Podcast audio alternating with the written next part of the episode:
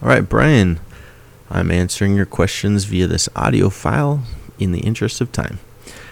Um, I usually get questions like this every year, and sometimes I respond, sometimes I don't, and it just kind of depends on my mood. And since I know you and you let me write about some of your experiences previously, then uh, I decided to respond. You just have four questions. So, number one, who or what are the people and purposes that you write for now and in the past? Well, um, basically, it's kind of very broad questions. Actually, all your questions are pretty broad in general.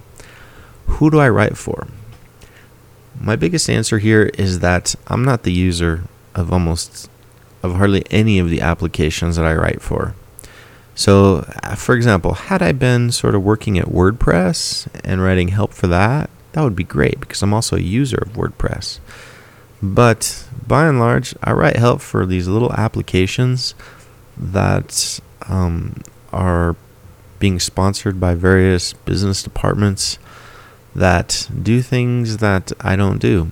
Uh, it could be something sim- as simple as like records management or managing committees or doing other things like events or Outlook. In previous jobs, it was the same story. Uh, I wrote for financial analysts, and they had all kinds of little applications. Again, I was not the user for these applications. And that really poses kind of a big challenge is that it's one thing to think of technical writing uh, when, when you can see yourself as a user. You, you're using a product and you say, man, I could write better instructions than these. But really, when you become a technical writer and you're actually paid to do it, then you end up writing a lot of times for these user groups for applications that you don't use for people you don't know for people that you often never see. So that poses a lot of challenges as you can imagine. One how do you even know what to write? Two how do you know how to write about it? What language do you use? So you have to figure that out. Question number two what are the kinds of things that you write?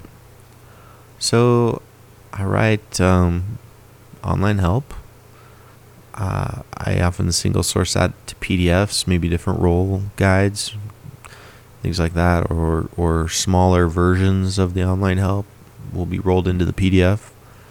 Uh, sometimes I'll create these as a wiki. It's the same thing. It's online help. It's just in a wiki format. I really like creating screencasts. They're kind of fun to do. People like them. Users respond better to these screencasts. Uh, sometimes I will create quick reference guides. Users also love these. These are one or two page guides that really uh, have the core instructions condensed into very abbreviated forms. Um, what else do I write? Sometimes I'll write like a newsletter article or or a website blog type article, but really those are just side sort of favors that I'll do. Mainly it's creating some kind of help material. Um, right now, I'm actually working in Captivate. I actually uh, rarely use this tool, but I'm working in Captivate because the users told me they don't actually need to know any of the why behind the processes. They just want to know where it is in the interface. So I've got a series of screenshots with a bunch of callouts with names of what the buttons mean, and Captivate seemed like the best tool for that. So that's kind of a visual callout guide. So there's different kind of deliverables, but that's the core of what I do. Question three What are the processes, methods, practices you use to write those things? Well, again, very general, broad question. could write, I could respond for hours on this, but I think I would bore everybody to tears. Uh, so I'll just try a summary nutshell. Basically, we have an agile environment. So uh, a month before a release, the project manager starts doing usability testing or user testing and finds that the application isn't so clear. So he or she freaks out, and calls in the technical writer, adds me to the team, and then I start frantically trying to figure out what to document, uh, what the application's about, who the, who the users are, what they need to know, what they already know. Try to come up with a list of tasks that I can write about so once I come up with a skeleton help outline, I'll uh, then try to write it. And I have to say that writing the actual content of the help is kind of dull. Uh, so it's a lot more fun to actually analyze and explore and talk with people and interact to generate generate the uh, the ideas for the help and the format and so forth. But but going through it, you know, it's a matter of figuring out how the application works. So then I'll interact with quality assurance engineers. In my organization, the QA guys know most everything and they're the most available, so I usually go to them. The project managers have a good idea of how the application should work, but the QA people know how it actually does work. But then again, that can kind of bite you. Um, it can it can backfire because maybe how the application does work is not how it will work in two weeks when the project manager realizes it's not functioning as it should and therefore tells developers to make changes. Of course, nobody will ever tell you that they've changed the application. of course, I'm kind of jaded here. Uh, it just happens to be the project that I'm on. Uh, other projects, you may get a project manager that brings you in much earlier, asks for your input on interface language, has you write error messages, uh, has you log bugs, asks you all kinds of questions about the workflow and what you think about this and that. Those kind of project managers are kind of cool, and it's a lot more fun to be in those projects where you're you're really building up to this release for many months and and so forth.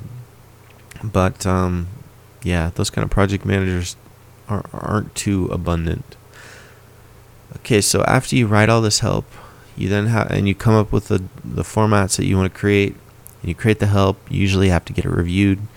Track down somebody who really knows the application well, have them review it, and then publish it. I like to publish my help on a on a server that I can update independently of the application code. So if you include the, the help files inside the application code, then you really can't update anything except at like quarterly releases. So it's a big pain. Uh, whereas if you have it on a server, even a SharePoint document repository, which is where I usually just upload my files, um, gives you a lot more control. So you can make changes, you can add things when you find out that users are asking a certain question or that you forgot to document X task, you can add it. And and then after you kind of publish things, and maybe a month or two goes by, you don't really have a lot to do on that project, so you get called to another project. So there are a lot of different projects in my organization, but I have an IT department of like 700 people. If it were just short and we only had a few project products, it would be a lot different. Okay, question 4. What are the technologies you use and how do you use them? Well, there's lots of different technologies. I don't use DITA. Uh, I use XML, but only through like my online help authoring tool. I don't code XML raw in a XML editor. Um, but basically, I try to do single source publishing, so that uh, if I create it in in my online help tool, I can then output into different formats and reuse it. It's an XML based authoring tool, and it requires you to know quite a bit of CSS, or at least something about CSS, which is cascading style sheets. And CSS is a great tool to know, or not tool, it's a great skill set because almost all web pages are designed with CSS. Um, and your help files will, will use CSS. So the the more powerful you are with CSS, the more potential you have to kind of really design the output of your, your content.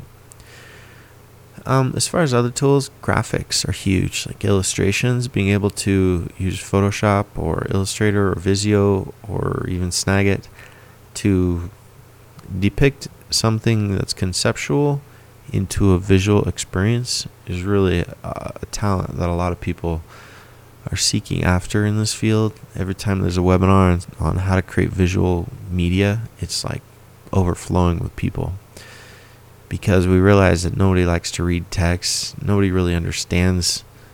Nobody understands uh, a software interface when they just read a paragraph of text. They usually need to, to map the the concepts with some kind of visual connection. And I'm not the best really person when it comes to visuals. I tend to just kind of rely on screencasts. So if I want to show somebody a process, I'll create a screencast I'm not gonna like hack it out in Illustrator with all kinds of diagrams and workflows. It just takes too long. Although I do um, respect and value that. It's just it's not my strength. I also I do like screencasts. Speaking of of this audio visual media, I think that this is how I learn software. This is how a lot of my users prefer to learn it because you've got the interface right there and you're showing somebody how to do different things. It's not like they're reading a piece of paper and then they have to match it up with the interface to try to figure out whether the two correlate or if they're on the right screen or even in the right area of the application. So, in my opinion, there should be a lot more screencasts. In fact, it should be our screencast should be like the de- the default, and then all the other stuff should be added afterwards. I don't really operate that way because in order to create a screencast, you have to have a script. So you usually have to write online help that then becomes the basis for your script, or you pull from that. And uh, you have to write the online help just to learn the application anyway. So um, as I'm writing that help, sometimes is a, little, a little painful because I have to figure out what's what in the application.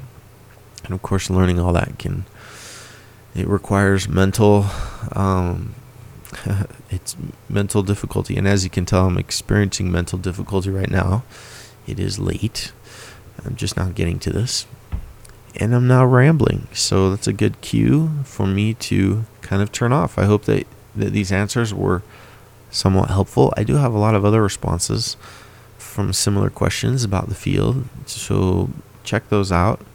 Um, my overall advice is uh, basically learn learn about your users directly. I had a project meeting last week and in that project meeting I was trying to determine what kind of deliverables or you know what kind of help material the users needed and how much explanation did they need and what did they already know. And i talked with the, the project manager and the other team members for several meetings about this they gave me their opinion, yes and no, and they had different conflicting sort of ideas about what the extent and the scope of the documentation. Somebody told me, yeah, you could write 150 pages here, and other people told me you could write one page. And so I was really confused, you know. Obviously, didn't want to write a bunch of help material nobody would use. So I actually called the users, or called a user, got a name, somebody who would actually be one of the core users. And he told me, Tom, if you wrote a bunch of help, I don't know who would use it. It turned out they really had a tight knowledge of their own business processes and didn't need me explaining why they were doing certain things. They already knew. They said, "Look, this is this application is a tool for us to actually just do what we already know what we want to do. All we need to know is where it is in the interface." So that's that's when I created a uh, visual call out guide for them. So my biggest tip is talk with the users, even if they're not there, even if you don't have that sort of carte blanche permission to go and interact with them. Five minutes on the phone with one user will tell you more than two weeks of project meetings with project managers and other project members.